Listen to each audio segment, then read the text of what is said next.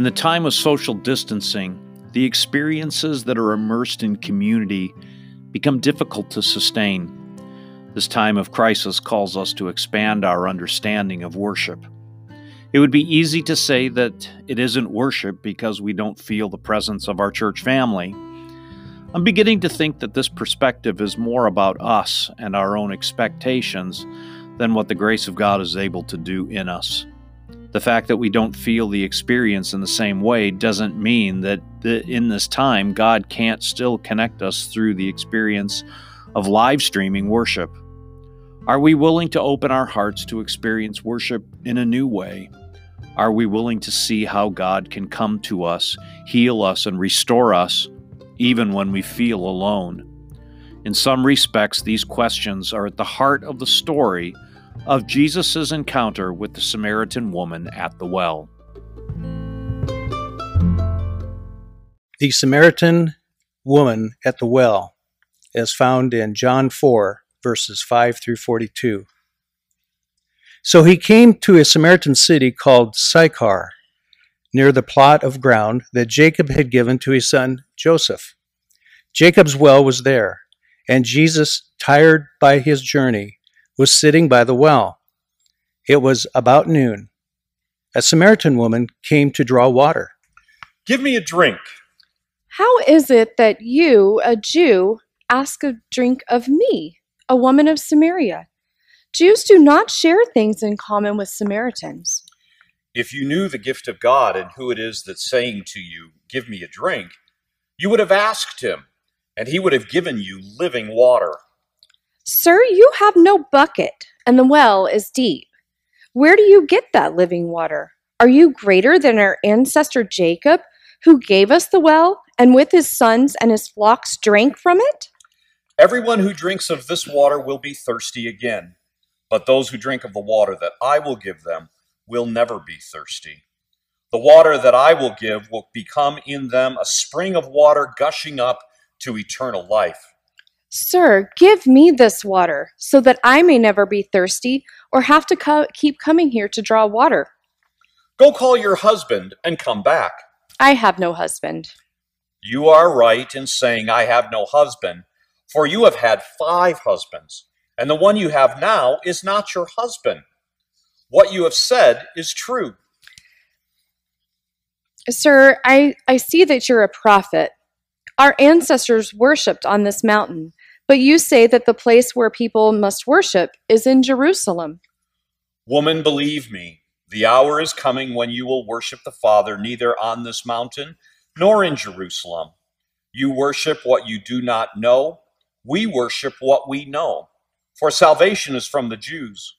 But the hour is coming and is now here when the true worshippers will worship the Father in spirit and in truth. For the Father seeks such as these to worship him. God is spirit, and those who worship him must worship in spirit and truth. I know that Messiah is coming. When he comes, he will proclaim all things to us. I am he, the one who is speaking to you. Just then his disciples came. They were astonished that he was speaking with a woman, but no one said, What do you want? Why are you speaking with her? Then the woman left her water jar and went back to the city. Come and see a man who told me everything I have ever done. He cannot be the Messiah, can he? They left the city and were on the way to see him. Meanwhile, the disciples were urging him, Rabbi, eat something. I have food to eat that you do not know about. So the disciples said to one another, Surely no one has brought him something to eat? My food is to do the will of him who sent me and to complete his work. Do you not say, Four months more, then comes the harvest? But I tell you, look around you and see how the fields are ripe for harvesting. The reaper is already receiving wages and is gathering fruit for eternal life, so that the sower and reaper may rejoice together. For here the saying holds true one sows and another reaps. I sent you to reap that for which you did not labor. Others have labored, and you have entered into their labor. Many Samaritans from that city believed in him because of the woman's testimony. He told me everything I have ever done. So when the Samaritans came to him, they asked him to stay with them, and he stayed there two days. And many more believed because of this word.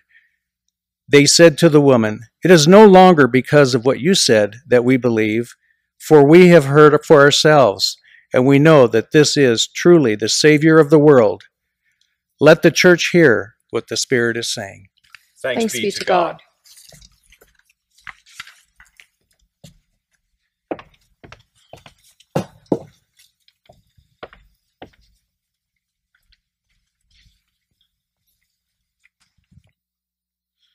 Well, friends, I often talk to myself, but this is a brand new experience of talking to myself. I would invite you to pray with me as you see it printed in your order, our traditional prayer before uh, the sermon. May the words of my mouth and the meditations of all our hearts be acceptable in your sight, O Lord, our strength and our Redeemer. Amen. If you've got one at home, feel free.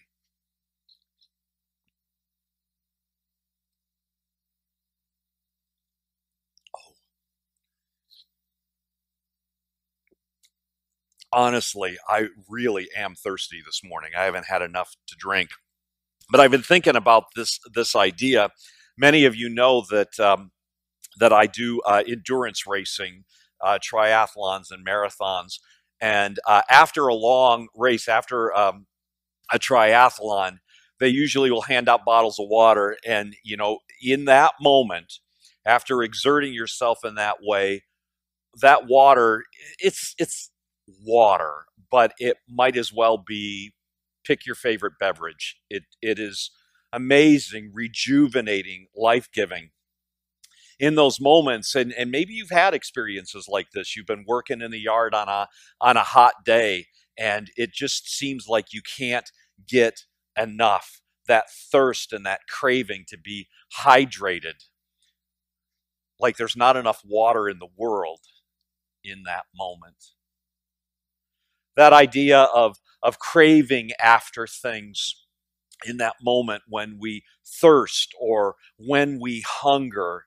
When that hunger is satisfied it it it it, does something doesn't it? I feel uh, you know getting a, a, long drink of water even even i think i'm going to have a little bit more here because i am really thirsty.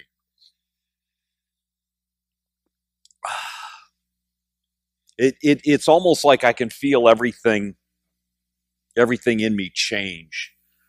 You know it, it, it, and i know it doesn't like go to you know every corner of your body but it feels like it doesn't it? This idea of of the change that can happen in us when that when that craving that thirst that hunger is satisfied isn't just physical or physiological and it isn't just emotional.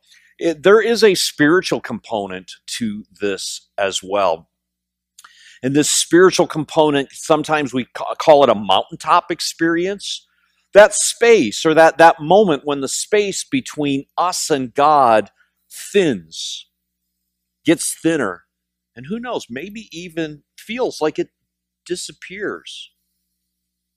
That moment that that and, and I've experienced that in times in my life where it it, it feels like it, it's just a warm rush and I feel, even though I know it's a spiritual moment, I feel physically the change.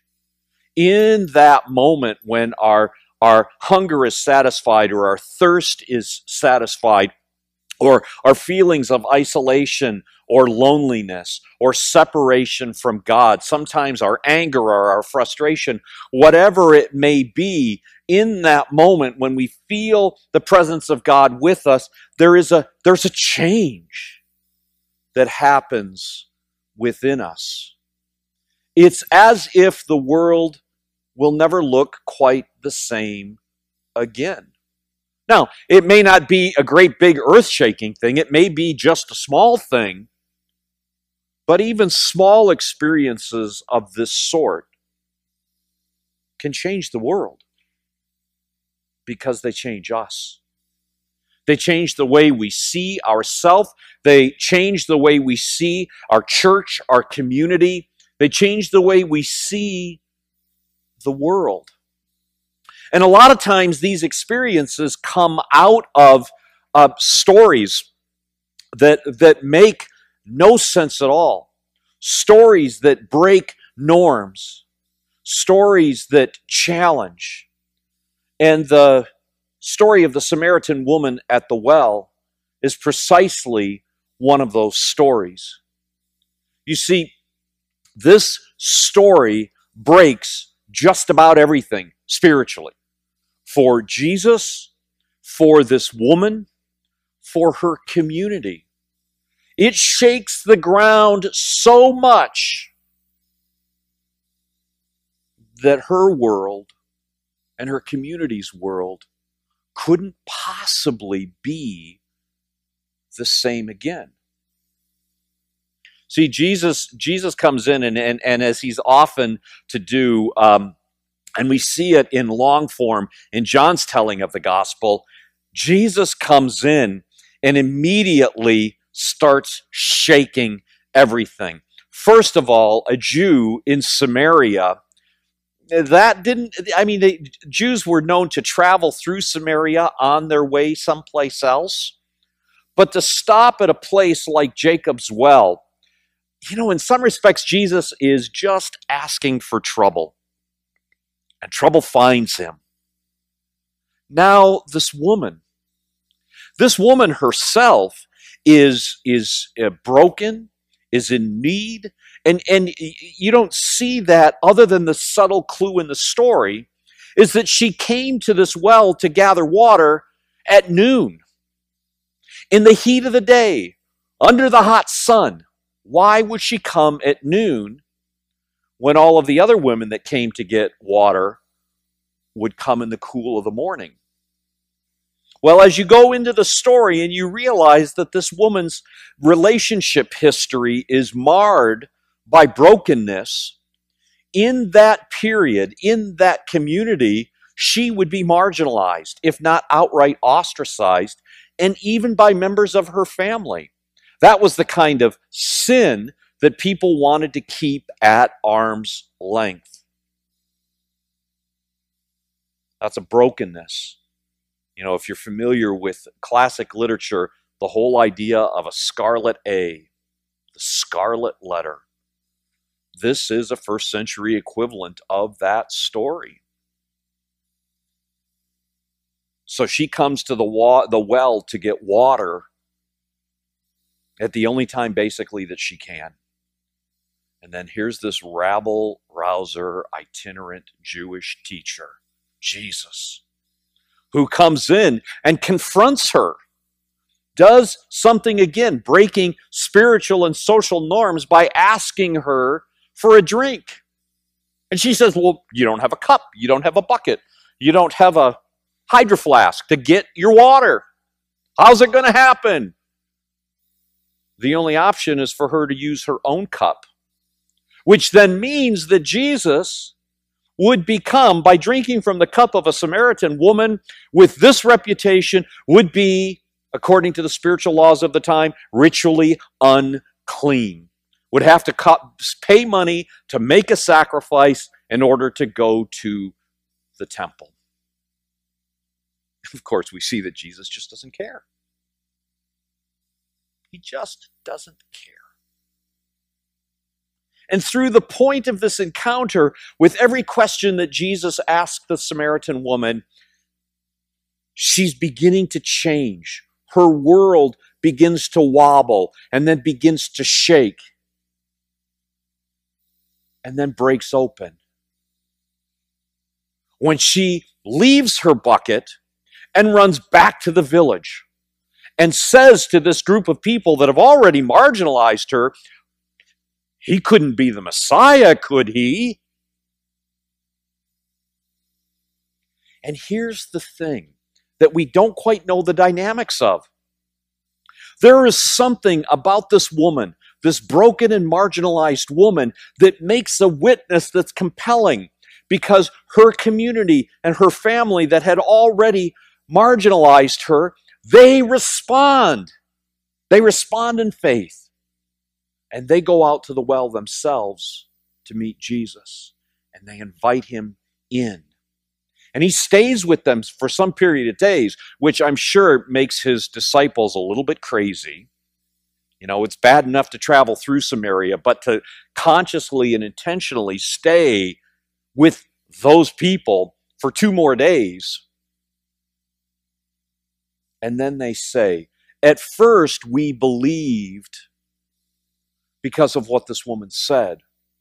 Now we see, we taste, we drink for ourselves. They've taken this in. They've taken that long sip. I'm going to grab another one. They've taken that long drink of water for themselves, and it has changed them. It would have been very easy, would have been very easy for the woman to avoid Jesus. It would have been very easy for Jesus to avoid the woman. It would have been very easy for the community to avoid this woman to kind of poo poo her story, to ignore her. And yet, instead of avoiding what would have been challenging, difficult, barrier breaking, norm breaking, they embraced it. And the world would never be the same for them. Never, ever be the same. There's something in this story, I think, that's important for us today. Risking, taking chances, being willing to make sacrifices is not something we've exercised lately. Maybe on an individual level, we do risks, we take chances, but collectively. As I've watched through the course of this week, as I'm sure many of you have, watched the coverage, listened to the public health officials, you're probably coming to a realization and something like this is that we as a community, and I'm not just talking about the United States, but I'm talking about globally. We haven't been asked to make sacrifices communally for a very long time. Try 75 years. Most of us have never, I know me, our leaders, have never asked us to sacrifice for the community, for a greater good, the way we're being asked to sacrifice now. If you were alive during the time of World War II and rationing, you know this if your parents or your grandparents were alive during the Depression, you've heard stories, but now we are being asked to risk. We're being asked to take chances and we're being asked to sacrifice. But from a spiritual standpoint, how we contextualize this, how we approach it, how we receive this challenge is vital, not only for us or for our church, but it's also vital for the community. We're being asked to do these kinds of things, this new word that has come into our lexicon, social distancing, because we recognize the risk of this particular virus and how it can be transmitted widely within the population, widely within a community, even by asymptomatic people. In previous generations, they talked about typhoid Mary, that asymptomatic person that could spread typhoid fever widely within the community. We're seeing that now. And the reality is that this is a very hardy virus. And it can live outside the bodies. It can live on hard surfaces, according to some of the medical information, for as much as a week. So this isn't panic. This isn't hysteria. This isn't a hoax. This is what we can do as a love response for our community to make sure that people stay safe. It's not about, I'm going to keep myself safe. I'm going to go bunker down in my house so that I can be safe. We're doing this so that we,